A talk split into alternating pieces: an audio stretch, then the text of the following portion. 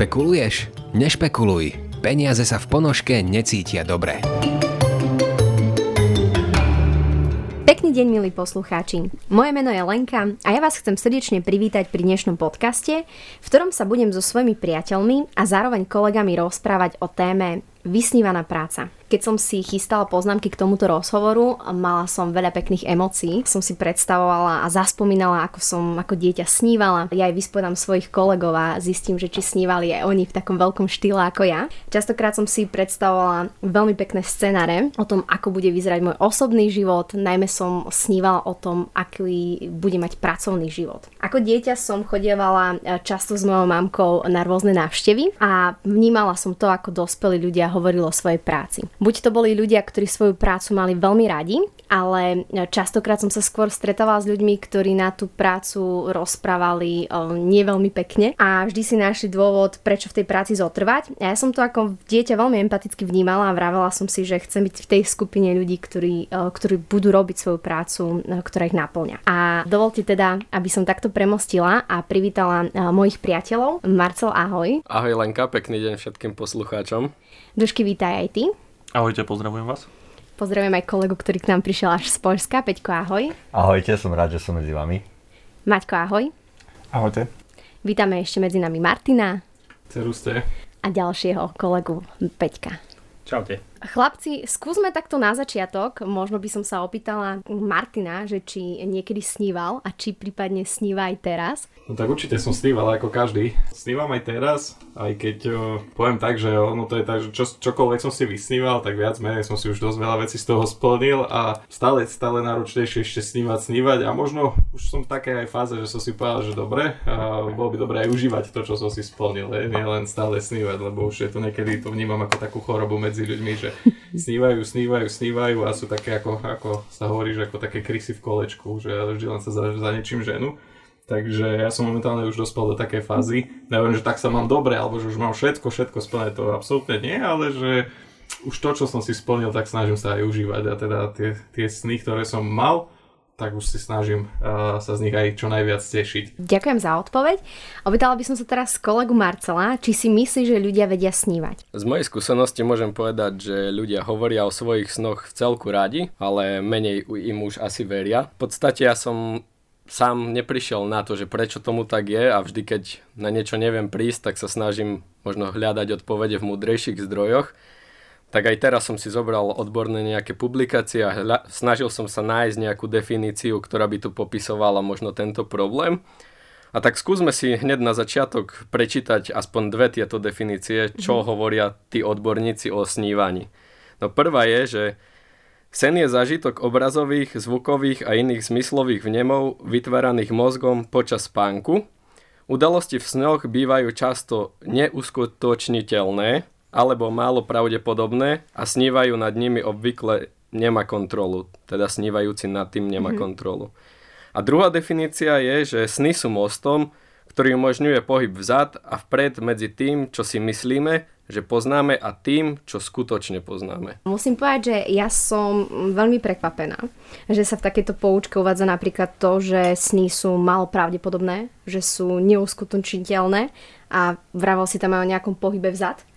Ja verím, že to myslia sny, e, ktoré nevieme ako keby nejako ovplyvniť nejaké e, nevedomé sny, pretože ja si myslím, že to snenie je dôležité. Neviem, čo na to hovoria možno moji kolegovia. Súhlasíte, že s touto napríklad poučkou, definíciou, ktorú povedal Marcel? Či by som zrovna pri sne spomínal slovo vzad, tak sa mi to zdá také kontraproduktívne a práve, že by sme sa mali pozerať dopredu, ako budú vyzerať naše sny, ako bude možno vyzerať ten náš alebo najbližšia budúcnosť, alebo ten život, ktorý si následne vysnívame, čiže skôr by som sa ja tomuto približoval a na toto sa zameral. Je podľa vás snívanie dôležité? Určite áno, pretože to nejak odzrkadľuje možno naše nejaké podvedomie. E, to, či sny sú neuskutočniteľné, ťažko povedať, ako niektoré sny určite neuskutočniteľné sú, ale niekedy máme možno trošku aj my vplyv na to, čo z našich snov je uskutočniteľné, čo nie je uskutočniteľné a tiež závisia aj od toho, čo sa nám v prvom rade sníva. Moja osobná skúsenosť je, že napríklad po niektorom jedle alebo po niektorom alkohole mám veľmi zvláštne sny a tieto sny určite môžem zaklasifikovať ako neuskutočniteľné. A napríklad poviem otvorene, že po rume sa mi snívajú somariny. Ale strašne. A nemusím, dobrá nemusím ho vypiť veľa. Hej, podotýkam, že nemusím ho vypiť veľa, stačí, že len nejaké, nejaký jeden drink, nejaké Kuba Libre a večer sa v noci sa mi snívajú veľmi divné veci. Ale zase, ako som povedal, niektoré veci určite uskutočniteľné sú a asi na to by sa mal potom človek aj sústrediť, mimo snívania teda v svojom reálnom živote. No kolega tu hovoril, že po rume má zvláštne sny, no tak asi sa mu sníva, že je Jack Sparrow možno, že... A tomu verím, že to je neuskutoč- neuskutočniteľné. Vzhľadom na spotrebu rumu Matora. Z toho, čo si povedal, Peťko, ty si veľmi dobre vysvetlil to, čo som aj, aj ja vnímam a to je to, že možno tie sny, ktoré máme, či už po jedle, po alkohole alebo niečo, čo nevieme ovplyvniť, možno niekedy je dobré, že je neuskutočiteľné. Ale poďme sa skôr porozprávať o takých tý, takom tom vedomom snívaní, kedy snívame o tom, čo by sme chceli robiť, kde by sme chceli byť a podobne. Ľudia ani nesni- nestíhajú snívať. Vstaneme do práce, domov, možno, ja neviem, deti, alebo máme hobby, alebo stále proste dookola to isté. A tí ľudia v podstate už aj zabudnú snívať. A práve možno keby si našli ten čas na to snívanie, tak možno, že by zistili, že toto práve že nie je cesta. Naháňať sa za tým, možno by zefektívnili niektoré aktivity, možno by veľa vecí v živote zmenili a konec koncov tým by si zmenili celkový ten svoj život, lebo častokrát aj narážame na to, hlavne u starších ľudí, že hovoria, že mm, ten život mi tak rýchlo prešiel a neviem ako, ani som si ho poriadne neužil. Mm-hmm. A to je také smutné. Stotožňujem sa s tým. Je celkom zaujímavé ináč, ale že keď uh, sa pozrieme možno na deti, alebo čo chodia do škôlky, alebo na základnú školu, tak každý jeden z nich mal nejaký sen. Mm-hmm. Ale tam sa ich aj pýtali vlastne tí učitelia alebo vychovávateľia sa ich pýtali, že čím chceš byť a veľa z nás počulo, že hasič, policajt, kozmonaut a niečo podobné. A potom príde taká také možno jak zastavenie, alebo taká druhá fáza života, keď sa dostaneš na strednú školu a vysokú školu a zrazu už sa začneš nejako smerovať, orientovať, ktorým by si chcel ísť, ale nemožno tak úplne, že vysnívané, ale už pozeráš už aj na to, čo robí možno oco, dieťa, akože niečo, čo ťa mm-hmm. baví a možno sa tam vtedy začnú tie sny trošku tak ako keby potláčať a už sa zameráš len na ten jeden smer, ktorý si si viac menej vybral, ale je to také, že mm-hmm. ako keby ťa to tlmí v tom snívaní. Tak zrazu v tej robote prichádzaš na to, že možno to nie je to práve a vtedy sa znova otvára to snívanie a mm-hmm. v tom štádiu možno väčšina z nás teraz. Mhm. Na to naše snívanie vplýva aj to okolie, napríklad rodičia. A dosť veľký problém možno, ktorý ja vnímam, je, že rodičia si ako keby, alebo ako keby snívajú cez svoje deti. Uskutočňujú sny, že mne sa to nepodarilo, tak teraz môjmu dieťaťu sa snažím presadiť u neho to myslenie, že vieš čo, bude pre teba dobré, aby si bol napríklad takéto a takéto zamestnanie. No ale čo to robí s tým dieťaťom a či je ono konec koncov spokojné s tým, čo mu ten rodič vysníval, vysníval, no nemyslím si, že tomu tak je. A tie deti sa ako keby stávajú možno neskôr v dospelosti rukojemníkmi mm-hmm. a fakt ži, žijú ten nešťastný život. A to je, to je tiež také, že nad tým by sa hlavne rodičia mali zamyslieť a môžem povedať možno aj u seba, že ja som folklorista, strašne som chcel tancovať a deti sme dali takisto na tanečnú školu, ale nebudem teraz ich dávať na folklór, lebo mne sa to veľmi páči, tak dali sme ich možno na, tak, na taký všeobecný rozhľad a už uvidíme možno na čo to dieťa je talentované a či vôbec sa bude chcieť tým tanečným smerom uberať. Tie sny väčšinou skončia tak, že ako dieťa síce máš ten cieľ, ja to budem tak hovoriť, že aj cieľ, lebo sen je pre mňa taká duchačina, Takže ja budem hovoriť, že tie ciele nejaké a dieťa má nejaký ten cieľ, že bude astronaut alebo, alebo niektorý, že smetiar a podobne, ináč to je tiež veľmi dobre platený. Možno porovnateľné s astronautom, to preženieme. Tam to skončí väčšinou na tom, že to dieťa ešte nevidí, nemá tie strachy, hej, nemá strach, e, to, tie deti väčšinou, väčšinou nemajú ten strach, že spadnú, nemajú strach, že sa popália, až kým sa nepopália, hej, nemajú strach, že spadnú, až kým nespadnú. No a tí rodičia a to okolie už možno ten strach má, alebo má tú skúsenosť, že keď sa toho a toho dotkne, tak sa popáli. Takže deťa, deti majú veľké tie cieľe, tie, tie sny a tí rodičia v snahe možno niekedy a okolie zachrániť ich, aby, aby sa nepopalili, aby nespadli, tak začnú blokovať uh, väčšinu, väčšinu tých cieľov a snov pre tie deti. A to je tá, tá najväčšia škoda. A potom sa to prejaví samozrejme aj neskôr, že človek uh, poviem tak, že starne alebo dospieva a, a ide tým životom a len sa na neho tie strachy nabaľujú, nabaľujú a to zvykne zablokovať hlavu až tak, že naozaj už potom nie, že by nemal sny, ale tie sny sú slabšie ako tie strachy, mm-hmm. ktoré tam z toho prídu. Čiže to okolie niekedy snahe zachrániť toho človeka, aby sa nepopalil, aby nespadol, tak uh, zablokuje toho človeka tak, že ten už nespraví nič. A pritom je to možno, nehovorím, že je to zlé, Častokrát to je možno výhoda, ale treba sa, ja som sa tak nad tým zamýšľal, že, že tie výhody, nevýhody, no keď sa budem stále bať, že ten druhý spadne, tak jedna vec, že je to to, že áno, chcem ho zachrániť a druhá vec je, že či to nie je tá moja nedôvera voči tomu človeku, čo keď je šikovnejší a čo keď nespadne, čo keď sa mu to podarí. A to, že sa to mne nepodarilo, teraz má znamenať, že jemu sa to nepodarí, to, že ja som sa sflakol z tých schodov dole, musí jednoznačne znamenať, že aj on sa sflakne, no tak ako nemusí to byť takto, hej, takže to je tam, tam podľa mňa tiež je veľa, častokrát ten problém, že prečo ľudia už prestávajú e, mať nejaké tie ciele alebo sny. Aby sme ešte ozrejmili, to nemá byť možno vyčitka teraz voči rodičom, že nemajú... Ale má, hej. Takže, no možno trošku, trošku na zamyslenie, ale v podstate rodičia ako keby chceli svojim deťom dobre, teda oni chcú v podstate, aby deti boli úspešné, ale aby boli aj v bezpečí. Ale my napríklad, ktorí podnikáme, vieme, že tieto dve veci úplne nejdu dokopy, mm-hmm. lebo každé podnikanie je istým spôsobom nejaké riziko. Čiže možno treba okrem rodičov sa porozprávať aj s niekým, kto je skúsený v rámci či už podnikania, alebo v rámci toho sná cieľu, ktorý vy máte, urobiť si taký triezvy úsudok a pouvažovať nad tým, že čo je dobré, čo, čo dáva zmysel, čo nedáva zmysel, aby sme fakt potom mm-hmm. možno neboli sklamaní.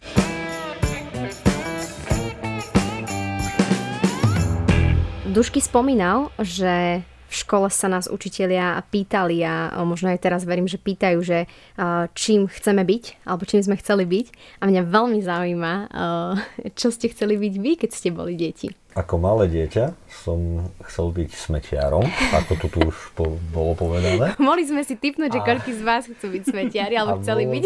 Bolo to kvôli tomu, že vždy sa mi veľmi páčilo, ako z našej bytovky, z dvora, keď vynášali tie konvy so smetiami, tak potom, keď už išli ďalej, ku ďalšej bytovke, tak tí ujovia smetiari, tak naskočili na, na, na ten podes, na ten stupienok a mi sa to vždy strašne páčilo, že oni kočia na ten a to auto ide ďalej a oni sa len držia a bolo to pre mňa, nie nejaká magia v tom pre mňa bola. A bolo to zaujímavé, že som bol malé dieťa, ešte som nevedel na hodinkách, ale vždy som presne vedel, kedy prídu smetiari neviem, nejaký biologický, nejaký biologický mechanizmus alebo nejaké, nejaké hodiny biologické už som mal tak, že už som vedel, že te, teraz prídu smetiari a mal som taký, taký malý e, stolček, na ktorý som vždy sa postavil, aby som videl cez okno, lebo som ešte ani nevidel cez okno. A takto som vlastne pozeral potom. No a potom, keď som bol starší, tak som mal zase iný sen a to, že vždy som chcel pracovať v diplomácii. Mm-hmm. A tento sen mi zostal až dodnes. Možno si ho niekedy splním, neviem, ale toto, toto bol pre mňa vždy taký, taká, taká moja vysnívaná méta, že mm. toto by som asi tak nejak chcel dosiahnuť. Ja ako malý veľmi Smetia. často... Ne, ja som nechcel byť Ani som nechcel ísť potom do diplomácie od smeťara. Takže... Ale niektorí vyzerajú, že idú. Nechcel som to takto povedať. Ja som veľmi rád chodil na všetky športové podujatia od mala. Tak som sníval o tom, že by som bol hokejista, keďže som bol naozaj na každom a jednom uh, popradskom zápase, vtedy domácom, kedy boli preplnené štadióny a strašne ma to bavilo. Mm, zároveň som hrával aj futbal, mal som ísť aj na futbalovú školu, ale tam som bol stopnutý uh, vlastne vyššou mocou. Takže to som stopol a potom, možno ako všetci my mladí, hlavne chalani, tak vtedy bežali u nás počítačové hry, Vega, Sega, všetky tieto sandy, čo sa dali hrať. Takže mm, trávil som veľa času za tými počítačmi a možno to ma aj potom, nie že prinútilo, ale vedel som si predstaviť tú prácu a čiastočne som aj o nej sníval, že s tými počítačmi niečo. No ja by som sa ešte vrátil, možno ja som tiež sníval, neviem, či to máme Peťo a všetci takto, že by sme chceli byť smetiari, ale môj prvý dream job mal byť smetiar tiež a to isté, tiež som sa videl ako taký smeťar naskakovač neskôr som zistil, že to úplne nie je to, čo by som chcel, lebo hlavne keď prší, človek je vonku, dá sa inač. Už si mal to rácio, hej? Ako videl som šoféra, ktorý ich pustil aj do kabíny. Takže mali ste byť jeden, jeden ľavý naskakovač, jeden pravý naskakovač. Ako vodič toho auta, hej, že pustí aj tých prisediacich, to je pre troch, tuším. Ja to mám To mi tedy nikto nepovedal. tak som začal uvažovať, čo by plán B a to bol traktorista. To už som bol v kabíne, to už bolo lepšie. No a neskôr tým možno aj, aj ten rozhľad môj sa trošku rozširoval, tak som zistil, že aj iné povolania existujú. Že potom som už išiel ku hviezdam skoro, chcel som byť pilot. Mm. A tam potom možno nie, že vyššia moc, tam otec zasial, že nie, to je akože, čo si pilot. Ja som robil kartóny, ty nebudeš pilot, vieš. Ale zase chcel, chcel, možno pilot nebola iná, ideálna táto, ale chcel takisto, aby som bol možno mal vyššie vzdelanie. Čiže naozaj sa snažil ma smerovať niekam, aby som niečo robil, možno iné než ten pilot. Taktiež na tej výške stredná vys- vysoká škola som sa postupne nejak profiloval a podobne ako dušky, že tiež som v tom čase, tým, že už nemám 18, tak tie počítače bol pecka a chcel som o tom vedieť, ma to zaujímalo, tak som tiež smeroval aj tú vysokú školu na, tie, na, to, na, tú, a na to IT.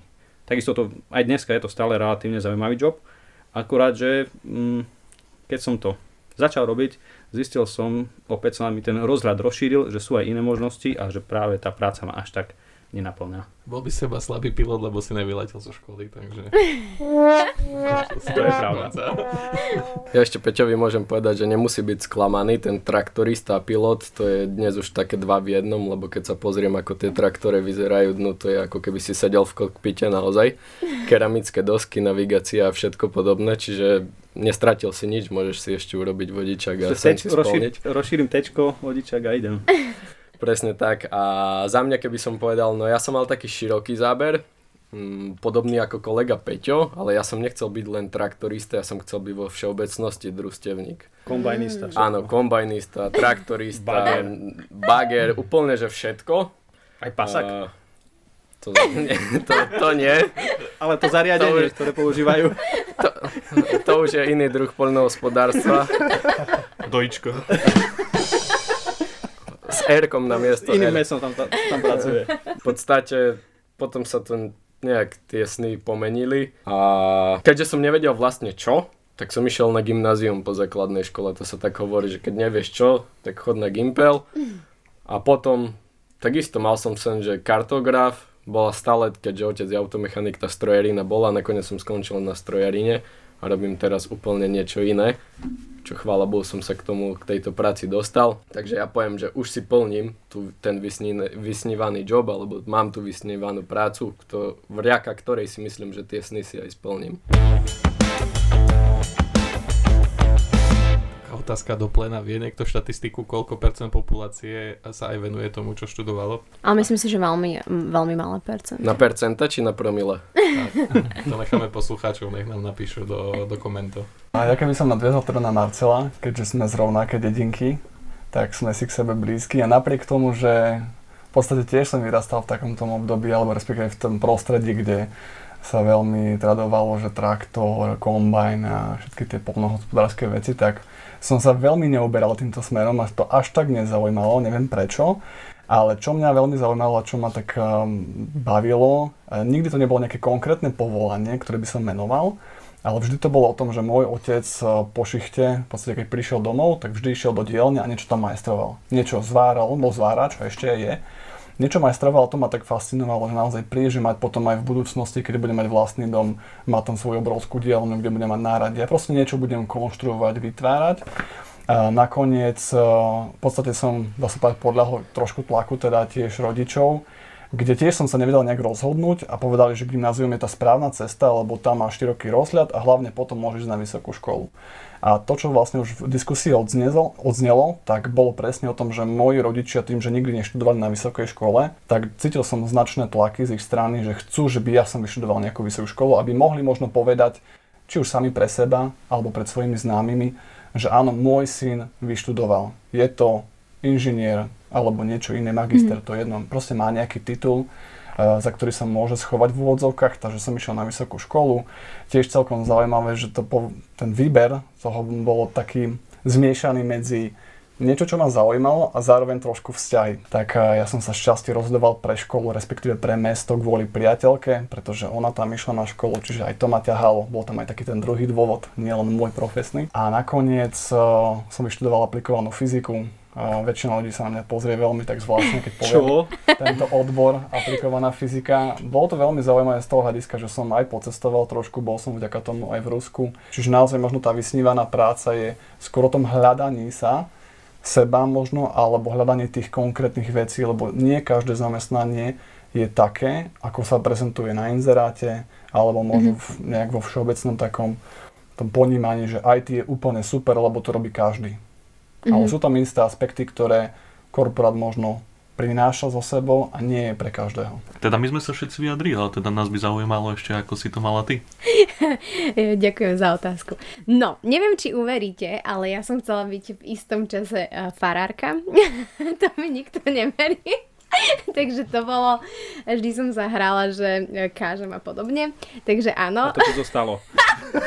presne tak. Presne tak. Dnes sa môžeš s poslucháčmi rozlúčiť i v mene Božom. presne tak, takže toto bolo moje asi takéto prvé. Potom som chcela veľmi vlastniť o, svoju vlastnú zoologickú záhradu starať sa o zvieratka, čiže teraz mám vás a starám sa o vás, takže som si to čiastočne naplnila, keď už tak idete do mňa. Presne tak. Takže mne sa vlastne plnia sny, ďakujem vám. A uh, tak akože naozaj, už keď som nastúpila na strednú školu a začala som si nejaké veci uvedomovať, tak uh, som veľmi túžila potom, aby som podnikala. A pamätám si ako dieťa, keď som si uh, zobrala pero a papier a robila som si rozpočty uh, na to, že som premyšľala, koľko peňazí potrebujem získať, aby som dokázala kúpiť veľa nehnuteľností, dávať ich do prenajmu a zarábať z toho. A moje to okolie najbližšie sa tak vždy nado mnou usmievalo, pretože som nebola nikdy z podnikateľskej rodiny a teda e, mala som taký ten svoj svet, ktorému trošku nerozumeli. A to som chcela a paradoxne sa mi to aj splnilo a som za to veľmi vďačná, takže ja som tiež veľmi snívala. A možno tak premostím z toho, čo som načúvala vám. Vy si myslíte, že pokiaľ človek nájde svoju vysnívanú prácu, ako to vôbec zistí? že to našiel? Možno by sa na túto otázku dalo odpovedať op- v opačnom garde, ako človek vie, že nenašiel vysnívanú prácu a aké pocity ho pri tom sprevádzajú a tak ďalej. Takže to, to sa dá ako pomerne jednoducho indikovať, pretože tak ako e, už aj e, Maťo spomenul, že nie všetky aspekty musia každému vyhovovať Napríklad z rodiny mojej manželky všetci pracujú v jednej korporácii, ktorá sa zaoberá IT vecami a tak ďalej. A sú tam veľmi spokojní a všetci sú šťastní a je im tam dobre. Keď sú majiteľa tej korporácie. No oni, ono nie sú majiteľia, nie sú majiteľia, ale ja mám taký, taký pocit, že môj svokor, ktorý tam pracuje a zároveň v tej firme pracuje aj jeho syn a jeho dcera a ešte aj priateľ jeho dcery, takže ja mám pocit, že, že môj svokor je ako taký J.R. Ewing Dallasu a že sa to snaží ovládnuť nejakým spôsobom. Ale, ale mne napríklad, ja som tiež chvíľu pracoval v korporácii, ako nie v tej, v ktorej môj svokor a moja rodina zo strany mojej ženy, ale pracoval som v inej korporácii a tam som presne vedel, že toto nie je môj dream job. Lebo Jednoducho cítil som sa strašne sfrustrovaný, ako v mojom prípade to bolo tak, že prvé dva týždne, povedzme, to bolo pre mňa niečo nové, niečo zaujímavé, ale potom to pre mňa stratilo ako akékoľvek čaro a vlastne stále to bolo len o tom istom. Možno to bolo spôsobené trošku aj tým, že ja som bol vždy zvyknutý predtým na nejakú tvorivú prácu. Mm-hmm. Pretože som e, pracoval v jednom múzeu na Slovensku, ktoré patrí k najnavštevovanejším múzeum, múzeám na Slovensku. A tam sme vždy robili e, nejaké projekty, nejaké výstavy, konferencie, publikačné činnosti. Takže videl som, že výsledkom mojej práce je niečo pekné, čo ma nejakým spôsobom naplňalo a uspokojovalo. A keď som pracoval v korporácii, tak vlastne výsledkom mojej práce boli 3 KB PDF. Čo ma teda absolútne neuspokojovalo a nejako nemotivovalo ďalej. Takže a hlavne začal som byť z toho natoľko frustrovaný, že sa čudujem, že moja manželka sa so mnou nerozviedla počas mojej práce v korporáte. Takže teraz, keď tam akože nepracujem, tak sa cítim zdravší. Mm-hmm. A možno, možno to je jeden z takých indikátorov toho, že človek sa cíti dobre.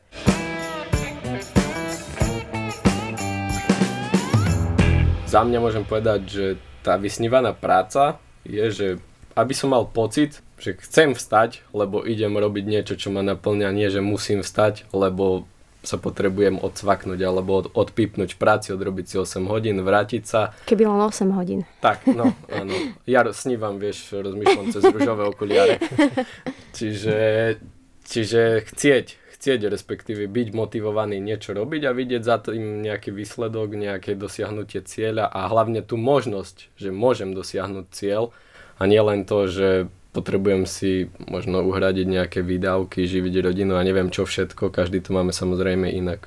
Tak, to je pekná myšlienka. A že mám aj čas aj na, aj na nejaké vlastné veci, na to, aby som si prečítal knihu. Áno. Lebo ja som ako v tej práci, kde som predtým pracoval, tak sme mali pohyblivý pracovný čas, čo v praxi znamenalo, že som začal prácu, me, mohol som začať prácu medzi 7 a 9 ráno. To bol akože pohyblivý mm-hmm. pracovný čas.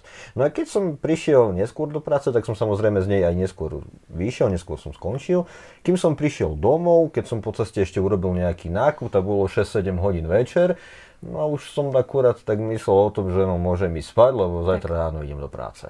Treba kratšie nakupovať, aby sme viac času. To je, Aj, aj to sa dá. to je tá cesta. Ale Presne úplne vám rozumiem, lebo predtým, ako som začala robiť prácu, ktorá ma naozaj naplňa, tak som mala rovnaké pocity, ako to vy opisujete a veľmi som sa stotožnila s tou myšlienkou, čo si povedal, že mal si pocit, že už takého toho hlupnutia. A robila som presne prácu, ktorú, mm, ktorá ma nebavila, mala som pocit, že už sa podobám na svojich kolegov, a nemyslím to zlom, ale boli to väčšinou ľudia, ktorí sa stiažovali, ktorí neustále rozprávali o tom, aká je tá práca zlá, ale popri tom tam robili extrémne veľa rokov. Povedala som si, že ja nechcem takáto byť, nechcem byť smutná a každý deň ísť v krčoch do práce. Som pracovala ešte 12 hodín, takže to bolo extrémne zaujímavé. Čiže keď sa teraz rozprávame o tom snívaní, tak e, vidno, aké, aké sme mali rozžiarené tváre, keď sme rozprávali o snívaní. A Uh, museli sme si prejsť cestu, no verím, že aj naši posluchači sa niektorí môžu um, s nami stotožniť. Uh, ja verím, že veľká časť z nich majú tú vysnívanú prácu a chcem v tom veriť. Skúste mi možno povedať, vy máte teraz svoju vysnívanú prácu? Ak áno, aké pocity sú sprevádzané s touto prácou? Akú výhodu v nich vidíte? Niekde v Košiciach som videl nápis, že nikto sa nenarodil... A Nikto o tom nesníval, že bude pracovať v XY spoločnosti. Ťažko povedať, či vysnívaná, neviem, či z nás niekto sníval úprimne, tak sme si povedali, o čom sme snívali, no ne, nevidel som tam nikde ani či finančný alebo realitný trh, takže ťažko povedať. Ja môžem povedať, že som sa strafil akurát v tom, že vždy som chcel podnikať. To, to som mal od malička. Uh, pamätám si, keď zvonil budík ráno do školy, mal som to šťastie, že som býval malom meste, e, takmer v centre, takže všetko som mal fakt, že do 5 minút pešo, takže aj tie budiky boli naozaj stával som asi medzi poslednými zo spolužiakov. A to si mal školu oproti svojej bytovke doslova. Ma- Matej to tiež pozná. Tak medzi poslednými, no, medzi poslednými som stal a napriek tomu nejak sa mi nechcelo z tej postele, tak to, to boli ťažké rána, mama ma vždy za nohy ťahala z postele, viem, že som sa držal ešte rámu, a aby, aby to nebolo také jednoduché. Bol to boj a tam, tam som vždy bol tiež sekaný, že vstávaj, budeš chodiť do roboty, ťa budú kontrolovať, musíš si zvyknúť už teraz stávať. A tam viem, že párkrát zo mňa vyšlo, že mama, ja budem podnikateľ a ja budem kontrolovať ostatných, či chodia do práce, že mňa nebude nikto kontrolovať. To v tom hneve som je to takto povedal. A teda nejakých no, 20 rokov možno dozadu možno trošku viac, tak to vtedy to bolo také ešte obdobie, už som počul párkrát z médií, že to e, podnikanie to bola nadávka, alebo podnikateľ pomaly mafiánca rovnalo, mm. takže to som chcel tak, just máme, že tu máš, ja budem podnikateľ a budem kontrolovať ostatných. No a toto sa mi v podstate splnilo, že naozaj ráno, ráno už ma nikto neťahá za nohy z postele, ani ma nikto nekontroluje, že či idem do práce, takže toto asi môžem povedať, že mne sa toto splnilo osobne. Hej. Takže nie je možno odvetvie, lebo to bolo ešte ťažko zadefinované, že v čom budem podnikať, ale to, že budem podnikať, toto sa mi splnilo. Takže ja som si to nejako dal. Je to veľmi milé, lebo ja som si presne rozprávala, že môjim prvým dôvodom, prečo chcem podnikať, je to, aby som nemusela ráno skoro vstávať, čo sa mi naplnilo, že ja mám svoju vysnívanú prácu. Vidím, že aj Marcelito sa hlási o slov, nech sa páči. Tak nikto sa nehlásil hneď sprva na tú tvoju otázku, tak teraz ideme všetci sa hlásiť za radom, aby sme povedali. Ale tak, ako možno povedal Šteli, že nevedeli sme možno, že odvetvie, ale vedeli sme, že čo by to možno malo spĺňať. Tak. A keď som sa aj ja pripravoval na tú tému, tak ku koncu som vlastne prišiel na to, že uh, vysnená práca je trošku málo. Ja som si tu aj napísal myšlienku, že uh, nehľadajme prácu snov, ale hľadajme prácu snov na druhu. Teda pracujme vysnene na vysnenom. Mm-hmm. Teda plňme, plňme si tie svoje sny prostredníctvom v prá- práce, čo to napríklad u mňa znamená, Nechcem teda, aby to vyznelo ako nejaké kliše, ale aby som ráno vstal s radosťou a s úsmevom, že dnes idem pracovať na tom, čo ma baví. Mm, ľudia vedia, že ja sa rád zabávam, rád vytváram okolo seba dobré prostredie, prinášam radosť. To znova dnes môžem, pretože sa dostávam veľmi často do kontaktu s ľuďmi a mám veľa rozhovorov. Ľudia presne mi aj hovoria o tom, že vieš čo, v tej práci to možno nie je dobré, možno príjmovo si nevieme to a to dovoliť. Ja im možno viem povedať riešenie, tým pádom prinášam radosť, snažím sa samozrejme popri tom aj zavtipkovať. A takisto, čo je pre mňa dôležité, aby to aj moja rodina vnímala akože vysnená práca, respektíve zase, aby to nebolo klíše a teraz, že všetko je u nás ideálne, určite nie je, ale za mňa môžem povedať, obidvaja s manželkou podnikáme často sa stane, mm, že deti sú choré a neviem si predstaviť, že by som musel chodiť do zamestnania a teraz že kde vlastne tie die- deti dať, hej. Mm-hmm. Škôlky, viem aj v súčasnosti situácia je uh, korona, znova deti nám po chorobe chodili týždeň do škôlky, znova sú škôlky zavreté, lebo regionálny úrad a znova ja mám vedomie, alebo viem, že nemusím riešiť tento problém. Čiže nie je to teraz také, že by som nemusel nič robiť, ale mám možnosti, aby som si ten život, alebo ten deň, alebo ten týždeň čokoľvek zariadil podľa seba a nikto ma z hora nebude teda pucovať, že toto si spravil zle, alebo, alebo teda dobre.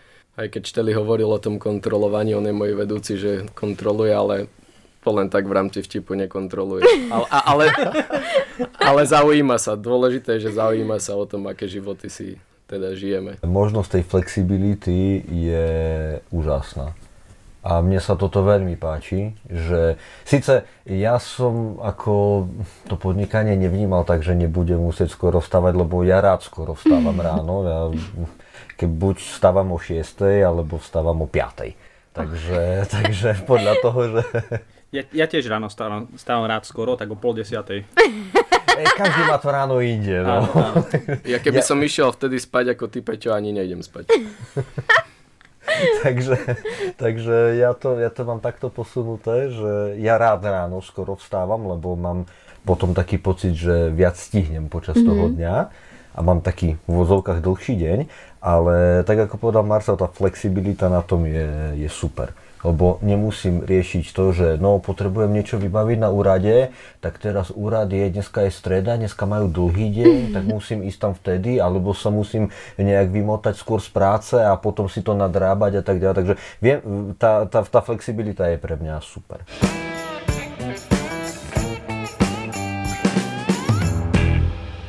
také porekadlo, že ranné vtáča ďalej doskače. Ja som si to upravil, ale skôr zdochne.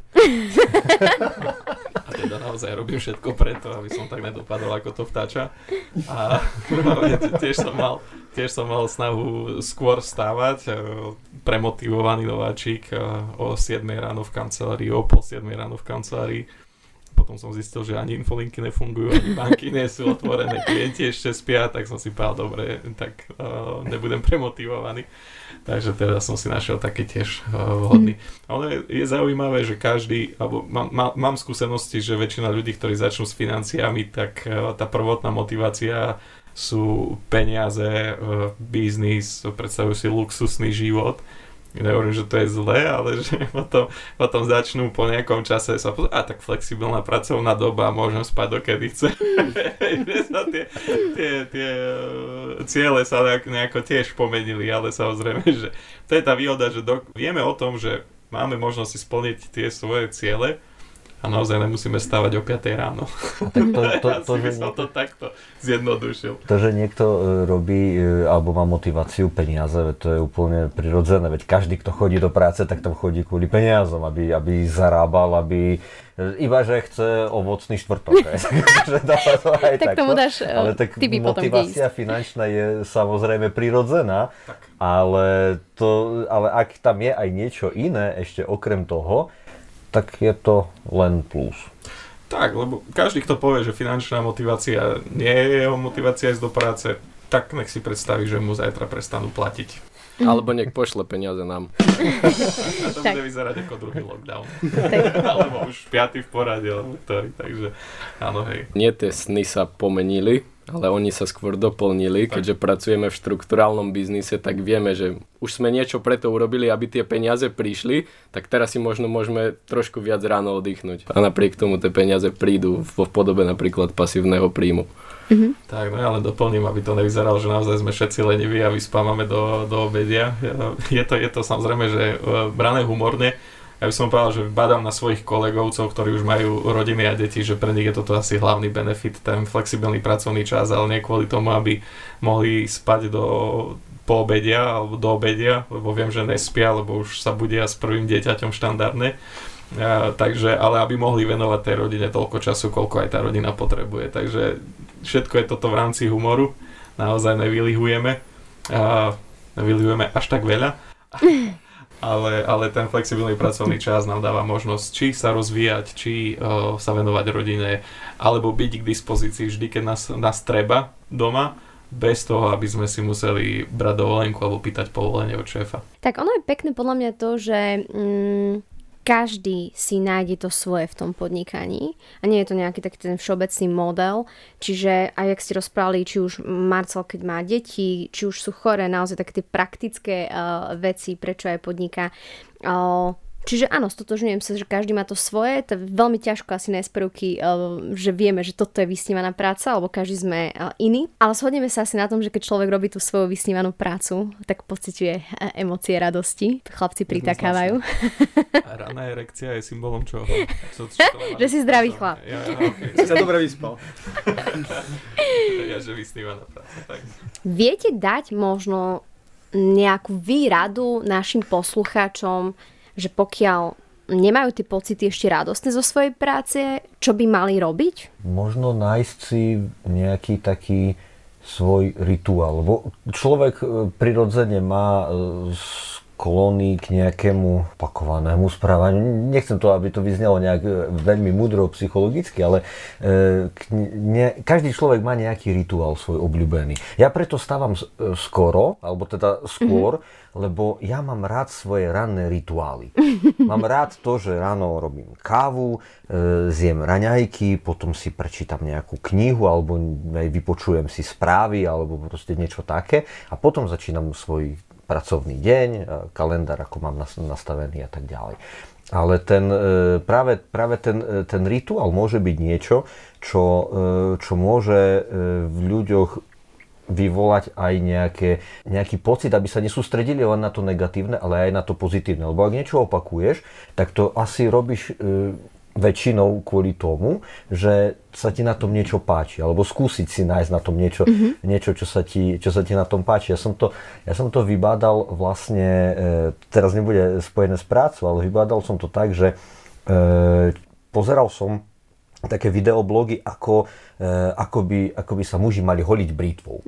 A bolo to veľmi zaujímavo zrobené a práve tam ten e, jeden moderátor toho videoblogu tam hovoril, že e, dnešní mladí muži majú častokrát také vzorce od svojich otcov, že a bože, sobota, musím sa holiť. No, no, no, najväčšie, najväčšie utrpenie pre môjho otca je útorok a sobota, lebo sa holí. To je, to je proste najhoršia vec, aká sa mu môže počas týždňa stať. ale, ale práve Toto tam, je vec, tak práve tam bolo, práve tam v tom, v tom videoblogu to bolo povedané, že áno, ono je to, ono je to zdlhavé, je to náročné časovo, kým sa to naučíš a tak ďalej, ale skús si v tom nájsť nejaký, nejaký rituál, niečo, čo sa ti páči. A ja som si napríklad tomto našiel ta, aj taký rituál a mne sa tie moje rituály páčia. Mám v tom niečo pozitívne a z toho potom mám aj nejakú, nejakú radosť, nejakú mm-hmm. pozitívnu emóciu. Ale súvisí to s tým holením? Áno aj. Zastavenie krvácania. Stretávate sa viac s ľuďmi, ktorí o, o svojej práci rozprávajú pozitívne alebo skôr opačne? Keď sa ja stretávam s ľuďmi, tak nie je to ani ani. V podstate tí ľudia, teda väčšina hovorí Neviem. nie v pozitívach, ale vlastne to scha- povie alebo scharakterizuje, že a čo mám teraz robiť. Nie som úplne spokojný, ale neviem. Možno, možno fakt je to podmienené tým strachom, že neotvárajú tie možnosti, neotvárajú to svoje rozmýšľanie. Čiže oni nie sú spokojní, ale napriek tomu nič nezmenia. Čo je, mm. pre mňa je to dosť také úsmevné, lebo ja som v podstate tiež začínal ako zamestnanec v strojárskom závode a, a nepoviem, že to bola všetko bolo zle na tej práci, ale bolo tam veľa vecí, s ktorými som sa ja nevedel stotožniť.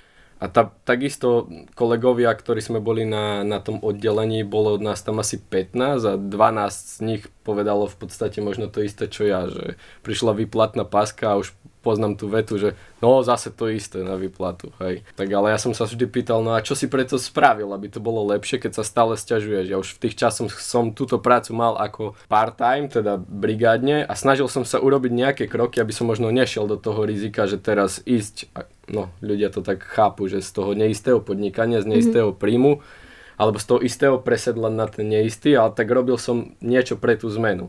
A mám pocit, že toto je v tých ľuďoch nejak zakorenené a ten, práve ten strach, tie bloky ich odradzajú od toho, aby niečo skúšali možno nové, alebo aby sa vôbec zamýšľali nad tým, lebo kývnú rukou, dobre, toto je môj údel života, alebo ako to mám povedať. Musím pracovať, lebo musím domov nosiť peniaze bez ohľadu na to, či je to vysnené, či som šťastný, alebo nie som.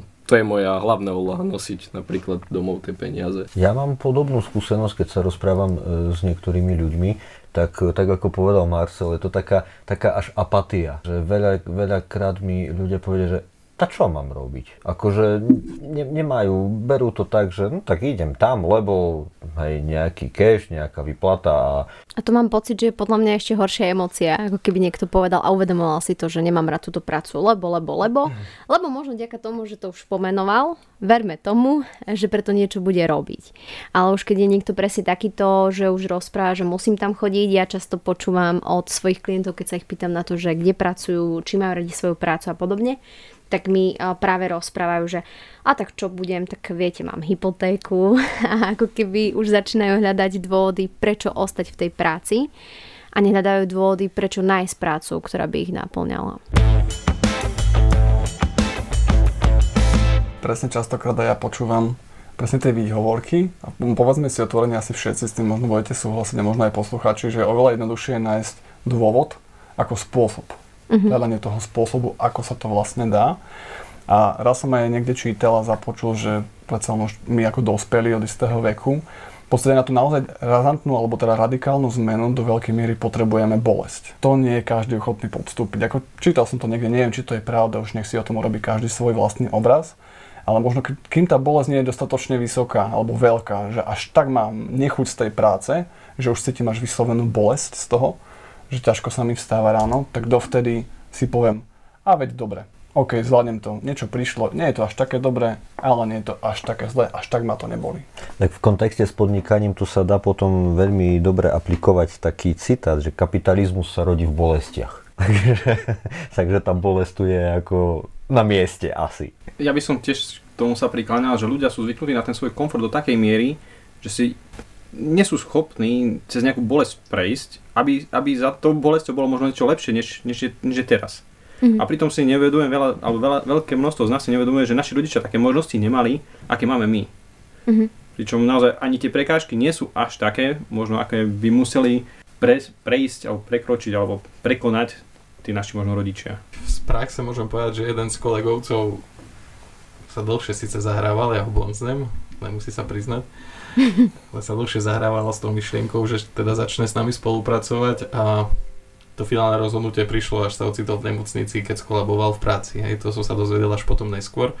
Ale teda niekedy naozaj to ľudia nechajú zajsť až tak ďaleko, možno, neviem, možno, možno to príde z ničoho nič a vtedy prehodnotia priority a, a spôsob života. Ja možno o, tiež vidím za tým, teda za tým strachom zmeniť prácu, nejaké, nepoviem, že sebavedomie, ale tú dôveru v seba. Hej, že už, už rokmi nám tak ľudia naložili a to okolie nám tak naložilo, že, že stratia ľudia okolo dôveru v seba, že môžu niečo vybudovať alebo môžu naozaj mať nejaké tie ciele trošku vyššie ako tí ostatní, veď hovorí sa, že priemerujú nás piati ľudia, s ktorými trávime najviac času, tak uh, majú strach alebo hambia sa pomaly za to, že, že majú nejaké vyššie ciele, tak majú to, radšej budú v tom pohodlí a nebudú vys- vyskakovať medzi ostatnými, aby ich to okolie nejak nezhejtovalo. A druhá vec, samozrejme, keď si už ľudia u seba, na seba ušijú, ušijú bič a to niekedy vo forme úverov alebo hypoték a, a ďalších, ďalších takýchto záväzkov, že potom už naozaj sa poja nejaké tej zmeny, keď nemajú nejaký istý výsledok. A tam môže byť aj možno, opäť to súvisí s tou seba dôverou, že tie záväzky si dokážu dobehnúť, aj keď nebudú mať nejaký fixný uh, príjem. A druhá vec, tá trpezlivosť, že uh, za tými cieľmi a za tým všetkým treba aj čas a, a treba sa zdokonaliť v tej praxi a to bude samozrejme vyžadovať nejaký ten čas. Takže ja by som vlastne nadviazal na to, čo si sa pýtal predtým ešte, čo by sme možno tým ľuďom poradili a teda asi všetci sa zhodneme, že by to mala byť možno odvaha, odvaha mm-hmm. niečo skúsiť a hlavne skúsiť to alebo nechať tomu dostatočný čas. Čas, odvaha a pri tých záväzkoch vždy je riešenie, to chcem, to možno je, chcem povedať, že vždy je tam riešenie, lebo aj veľa z nás málo v živote otázky, alebo keď ste menili zamestnanie alebo menili ste prácu, ste samozrejme išli do tej neistoty nejakej, že bude sa mi dariť, nebude sa mi dariť, ale e, technicky, aby to nebolo zase o tom, ja sa vždy smejem z toho, že vysikritované, aby to nebolo len také, že, že budeme si predstavovať, čo budeme robiť a bude sa nám dariť, lebo si to predstavujeme, tak e, re, existujú aj reálne spôsoby, ako, ako to dosiahnuť. Napríklad ste zamestnaní, zvažujete, že by ste sa pustili do nejakého vysnívaného podnikania, ale už máte aj možno nejakú konkrétnu predstavu. Jednoduchý spôsob, začnite si vytvárať finančnú rezervu. Finančný vankúš na rok, dva dopredu, aby ste mali pokryté výdavky a pokiaľ to už máte pripravené, tak tá, tá cesta zmeny bude o to jednoduchšie, lebo už akú takú istotu tie dvojročnú budete mať a pokiaľ to naozaj sa nepodarí, aj keď vieme, že to podnikanie tak po tých 5 rokoch prinesie výsledok, tak čím väčšia finančná rezerva, finančný vankúš, tým jednoduchšie. Zase druhá vec, ak si neviete vytvoriť finančný vankúš alebo finančnú rezervu z tohto zamestnania, o to skôr chodte odtiaľ preč, lebo finančný už by ste mali mať v každom prípade a po pri zmene práce o to väčšie. Vidím, že máte veľmi veľa podnetov, ktoré by ste vedeli dať našim poslucháčom, hlavne rady. A čo keby sme sa dohodli, že by sme si spolu nahrali ďalší podcast a ukázali našim poslucháčom možno takú cestu, porozprávali by ste o tom, ako ste začali vy, ako odporúčate možno nabrať tú odvahu. Idete teda so mnou do toho? Určite, určite. Jasné. Dobre, uh, ďakujeme vám veľmi pekne za váš čas a pozornosť. Ďakujem aj vám, uh, milí kolegovci, že ste sa zúčastnili tohto podcastu a teším sa teda uh, na ďalší rozhovor s vami. Majte krásny deň. Pekný deň, čaute. Pekný deň.